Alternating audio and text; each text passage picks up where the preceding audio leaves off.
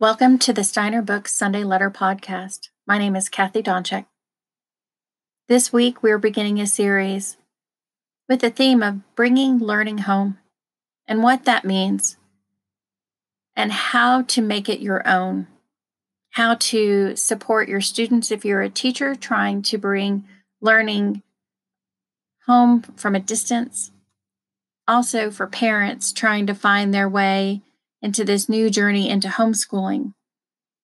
Homeschooling on your own, directed, is different than homeschooling that is directed from another institution or another teacher.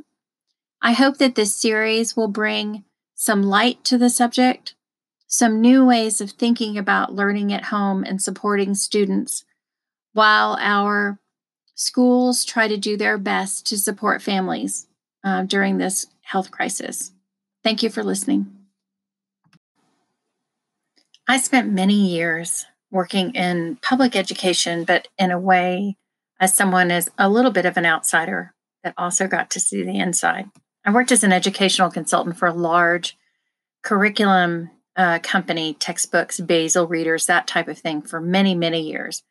I loved what I learned. Uh, the thing that drew me to that work was actually being able to be involved in read the actual research that went into the development of these different products. I began that work before I had children later in life. And once I did have children, uh, my intuitive sense as a teacher and as a parent realized for my children, that was not a process that would work.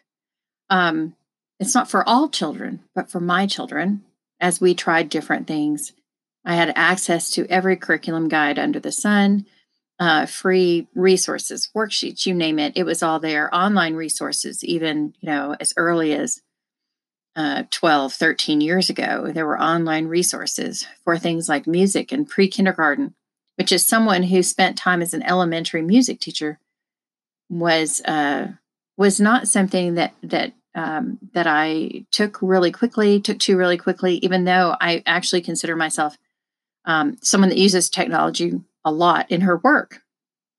So I say all that to kind of give you an idea of where I'm coming from.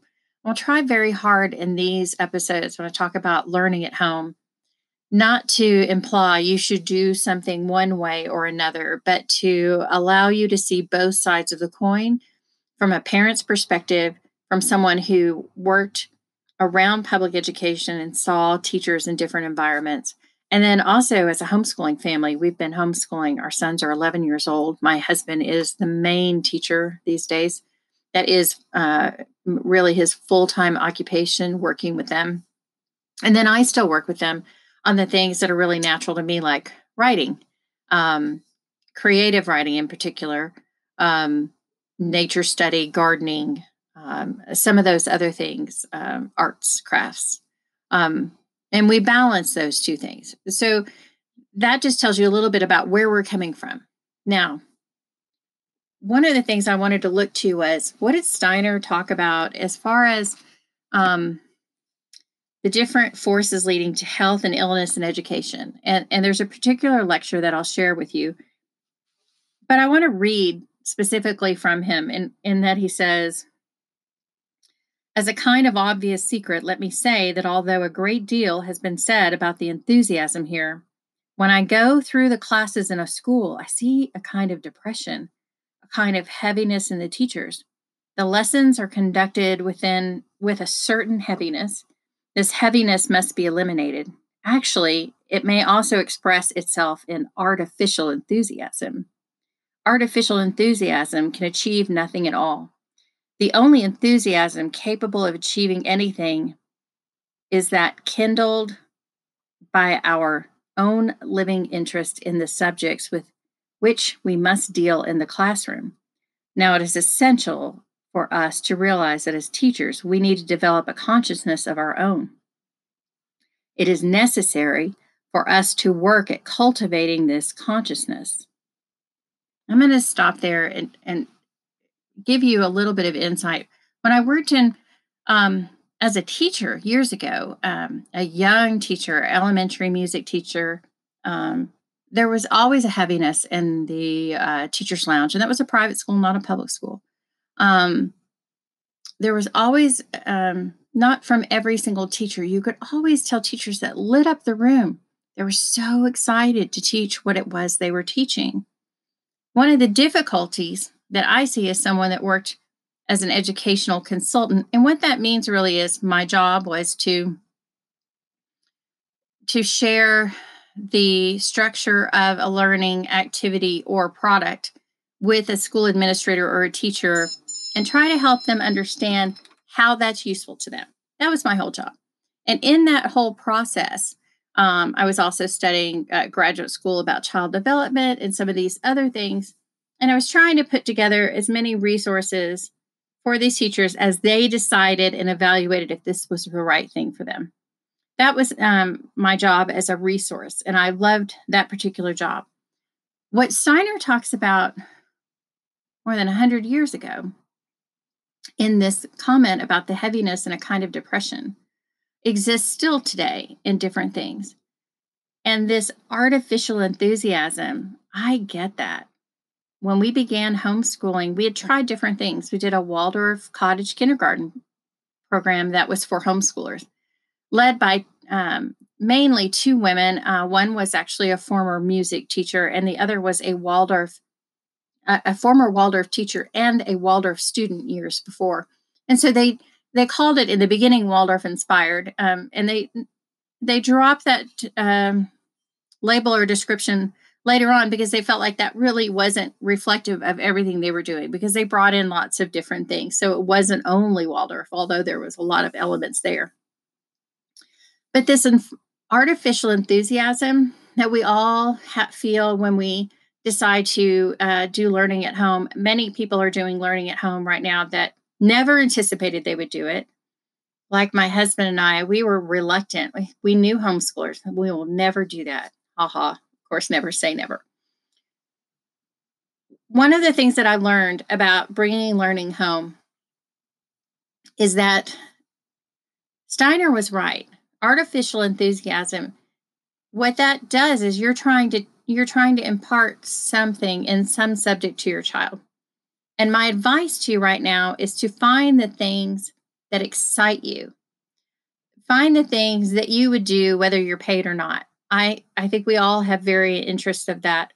And I as I opened up this segment, I talked about that my husband is mainly the, the main homeschool dad. My husband was a former chemist, scientist, um, loved math, loved chemistry, loved physics, likes all those things.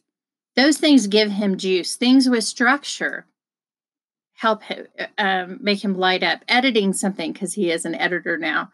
Those kind of things, putting together things and solving puzzles. So when he teaches the boys, he does use uh, a curriculum for math and some other things, but they also uh, put together a greenhouse. They do puzzle work. They help work on a car. They do these different things because those are the things that he has absolute true enthusiasm for. And when I began the homeschooling journey, I was I was working more part-time and my husband was working full-time. And I tried all of these different activities, um, curriculums, and curriculums are really they give you almost a recipe to do for every day. But one of the things we know from our children, whether you heard it from Steiner or from somewhere else, every single one of them is their absolute own person. I have twins and they couldn't be any different. They just happen to share the same birthday. The when you start looking at different things to teach and you start to feel the pressure and your teachers, if your children are home from public school, your teachers are feeling the pressure they probably are having to do a lot of artificial enthusiasm for being excited to do online learning, which their many of their lessons were never meant to be conducted at a distance like that. How we can all work right now to combat artificial enthusiasm would be to find the things that give you joy and teach your children those.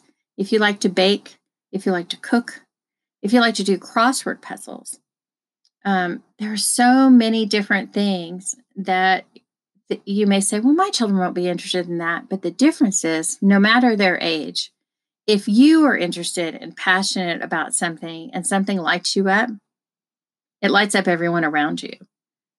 So find those particular things reading a story to your children, listening to music.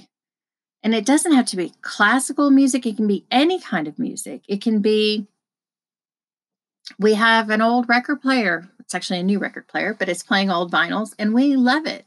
And you can talk through that.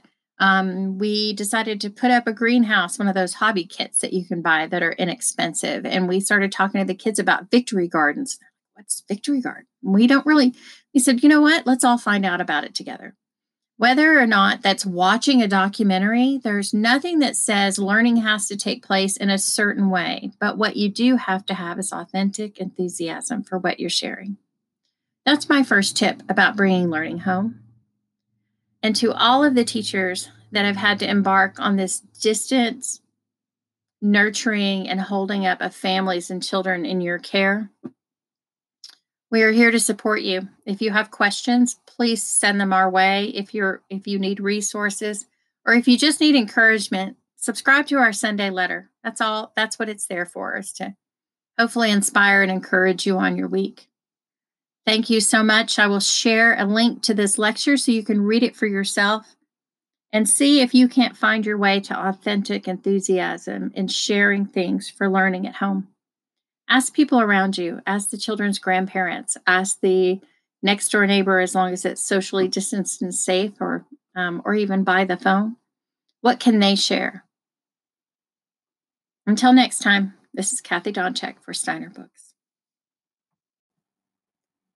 The Rudolf Steiner lecture mentioned in this episode of the Steiner Books Sunday Letter podcast can be found on our blog at steinerbooks.org slash blog under the heading Forces Leading to Health and Illness in Education.